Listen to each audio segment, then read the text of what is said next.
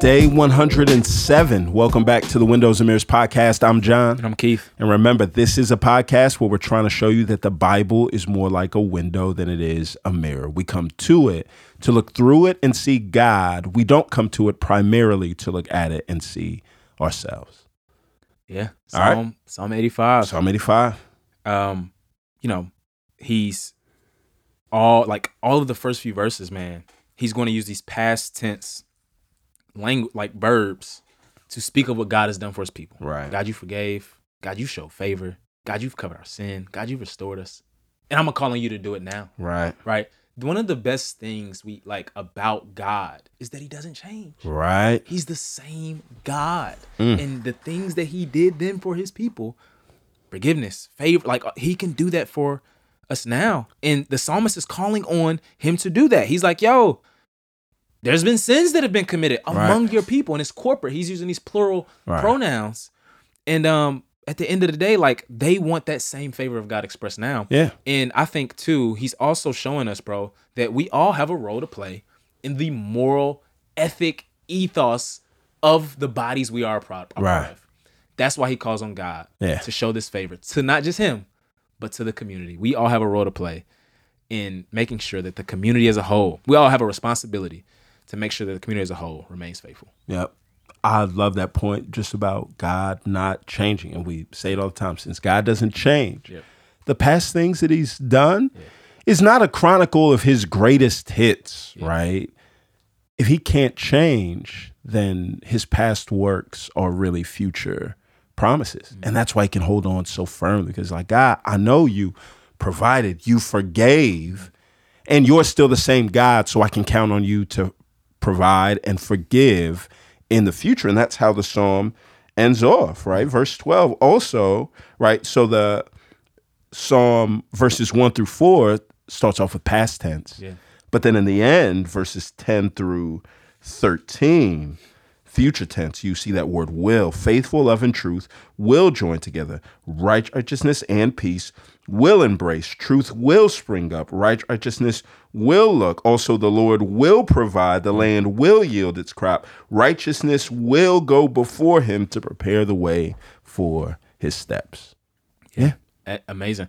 You know, really quick, uh, a point I really thought about, man. People, and, and I've and I don't want to say all non Christians believe this, but Right. I have heard non Christians say, "Yo, why would why would you get married? Like the person can just Right. change, Right. right? Mm. They could not be the same person that they was when they said I do." Right.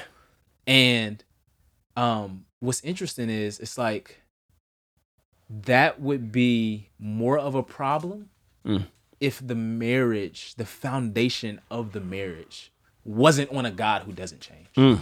Right? That's good. And at the end of the day, at the end of the day, it's like, yo, like, no, no, no. Like we believe that God Himself has called us to this. Right. And God Himself will sustain us through this. Right. So in the same way that we feel that way about marriage, we feel that way about the Christian life as Right. well. Like God it calls us to Himself and He sustains us on this journey we Right. talked about yesterday. Uh, as we make our way towards him. Last thing, Psalm, uh, verse 12, I love that. Mm. He says, The Lord will provide what is good, and our land will yield its crops. Old Testament, we know the people of God were tied to Right. a specific piece of land, the land of Canaan, promised land. Yeah. And God, when when when the crops were yielding, it Right. Mm. was a sign of God's blessing and favor. That was the only way they was gonna eat. Right. Cats weren't going to McDonald's. And all that. Like they couldn't go to Chick Fil A when they wanted. They had they had to depend on the harvest and the crops, right, and the animals. And so what you see is like how will we read this as a New Testament Christian? We don't just live in a, a particular land. We can actually go to McDonald's, right? Right.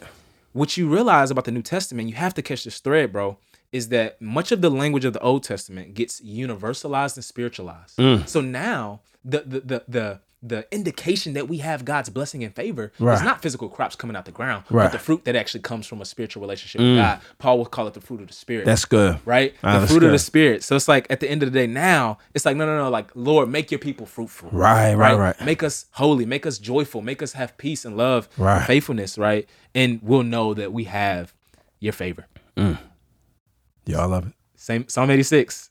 Let's keep going. Yeah, Psalm eighty six. Um, be gracious to me, Lord. I love it.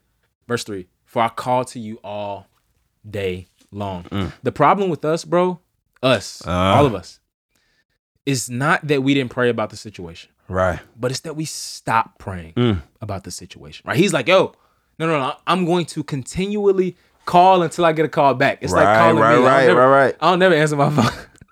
it's like calling me, right? Like he's like, yo, I'm gonna keep calling until I get a call back. And you know, prayer is not about length. Yeah.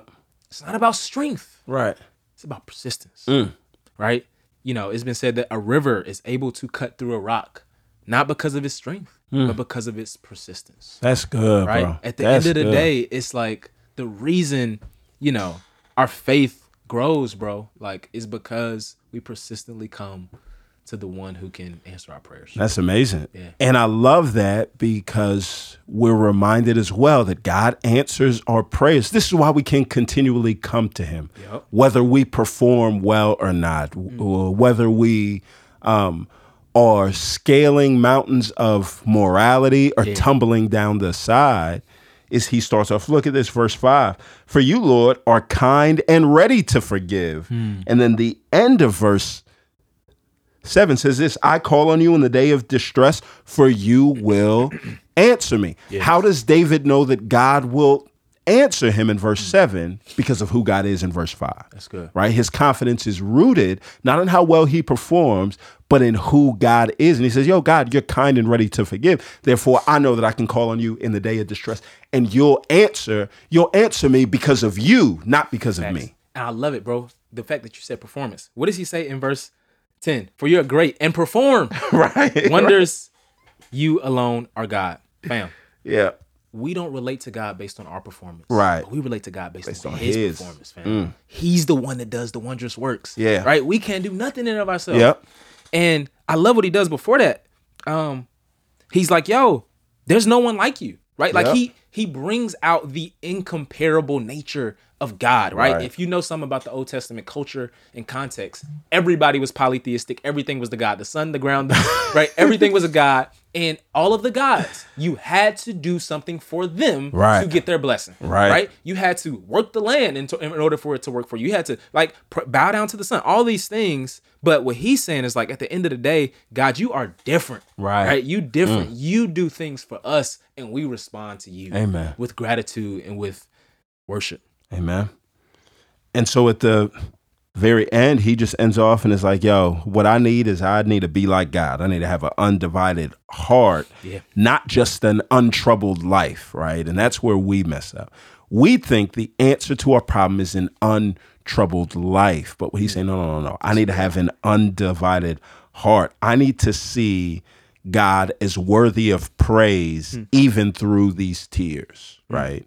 Truth needs to be like these windshield wipers on my eyes, where even when tears come down, the truth of who God is can wipe the tears away just enough for me to see how clear God is. And he just ends off with saying, I, God, my enemies are visible. Yeah. I see them. And mm-hmm. so he ends off and he prays, God, I need a clear sign of you.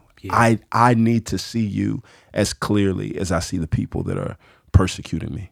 Amen. Psalm 87. Yeah. another yeah anticipation right like they Right. are longing the psalms uh somebody has spoken of it as like uh training our longings Right. right training what teaching us what to long and hunger and thirst after and this is this anticipation bro of the future right that is to come right Mm. remember jerusalem in the old testament is where the temple dwelt but jerusalem was later called zion and zion is often spoken of in eternal terms Right. and so what he's saying here, Paul's gonna pick all this language up in the New Testament. Um, he's saying uh here at the end of the day, he's like, hey, he's gonna call out God's enemies, right? Yeah. So he'll say, verse four, I will look, I will make a record of those who know me. Rahab, Babylon, Philistia, Tyre, and Cush. Each one was born there. And it will be said of Zion, hear this, this one and that one were born in her. You see what he doing? You see what he doing? You see what he doing, J.O.? Not even adoption, bro, You see what he doing? but a surrogate. Like, yo, yeah. you weren't my seed, Absolutely. but I'm going to not even just adopt you, but I'm going to birth you as if you were. As if you were. And Yeah. these regions were Israel's enemies. This is the wild thing. Look at God wiping out his enemies by turning them into friends. Absolutely. The Mm. Lord is saying, the New Testament picks this up so smoothly. The Lord is saying, fam, these nations that are opposed to me now, Yeah. there are going to be people among them Mm. that come to me and will be born again, born from up above, like uh, Paul says in Galatians 3. Yeah. Right? Yeah. These are people, and we are included in these people. We ain't Right. like we aren't contrary to what folks folks be saying. Yeah. We ain't Israelites, right? Right. Like, and God has God has birthed us, born uh, uh, helped us to be born again by the power of His Holy Spirit Yeah. from the heavenly Jerusalem above. Yeah. And so one thing that I will say is God's commitment to turn enemies into friends is a reason of joy and celebration, and it should be no less for us. Not just joy and celebration in that in that God has done it, but emulation in praying that God would give us the same grace to do the same thing to those in our lives, right? That we aren't those that only and always have to pray for vengeance. We can pray that God would do the same thing in the lives of those that have done us wrong. Yeah, amen. Yeah. Psalm 88. Remember I talked about the Psalm, Psalm book 3, um 70 73 to 89 Yeah. being about questioning, right? Yeah. God's promises, God's covenant, the relationship they had with God. And look at Psalm 88. Like I have had enough troubles and my life is near Sheol. It's about to be a wrap for me. Mm. I'm counted among those going down to the pit. It's about to be a wrap for me. I am like a man without strength, abandoned among the dead. I am like the slain lying in the grave, whom you no longer remember, and who are cut off from your care. For some, bro, suffering can be so bad that even living feels like dying. Mm. Right? It is the psalmist who is drowning and suffocated under the water of distress and affliction. But guess what? He's drowning, but he's he ain't he's not dying. Right. Right? Like he's that that's how intense. Could you imagine drowning but not actually dying? Like that Right. that intense amount of suffering is what he is bringing up here. And you know, it's crazy because yeah, I, I I don't discount that many people listening to this have had seasons, Mm-hmm. Yeah. maybe even years Right. of experiencing something like this. And you know, uh, what's interesting is that over and over, bro, throughout this song, he seems to slightly accuse God Oh yeah. of this, right? And it's important to note here that this psalm is not describing the character of God, but the state of the psalmist, right? Yeah, yeah. And we have to keep that intention and in balance, Right. Especially as we read psalms like Yeah. this. Yeah. And I think one thing you have to realize that Yeah. even if you don't know what this feels like, more people in your life are praying this than you can imagine. Mm. This psalm starts off with hope, but it ends in this hopelessness, Yep, right? that's what I was gonna get at. Yeah, like there, yeah. what you need is you read this isn't primarily an exposition of what this psalm means. What you need is you read this, if this ain't you, is compassion. Hmm. And you've got to know that there are more people in your life living this psalm um, than you could possibly imagine. Uh, And you know what's Yeah. what's crazy, bro, is that um, like like you said, this is a lament. Most Mm-hmm. laments have this structure of going to problem to praise. this one doesn't. uh, uh, it doesn't end. And in in the the Hebrew, Yeah. the last word he Yeah. uses in the song Yeah. is darkness. Mm. He just he just ends off with darkness. Yep. Right. And it doesn't come that way, come off in English that way, but you see that, and I, I think I think what he's saying, bro, and I would love for you to speak to this. Yeah. There are some things I think the psalmist can is is testifying to. There's some things that just won't be resolved on this side No. of heaven. Right. No. There's some tensions, some pains Yeah. that you're just going to like that some people will just have to Right. deal with. Yeah. That is so tough for us to wrap our minds around. Yeah. But it's a reality, and the psalm psalmist says that here. It is. And it's just that, you know, anybody that's lost a loved one, mm. even after you kind of go through, right? It's not like time goes on mm. and you get to a place where you're like, man, look at all the good things God has done through this. I am 100% okay with what God done. No, there's there's still a a lingering darkness, right? Mm. There's still a corner of the room that regardless of how bright you turn the lights on, there's still corners of the room that still find themselves in shadows and the cobwebs don't quite come out and you can never quite light it the right way. Mm. And it's just saying mm.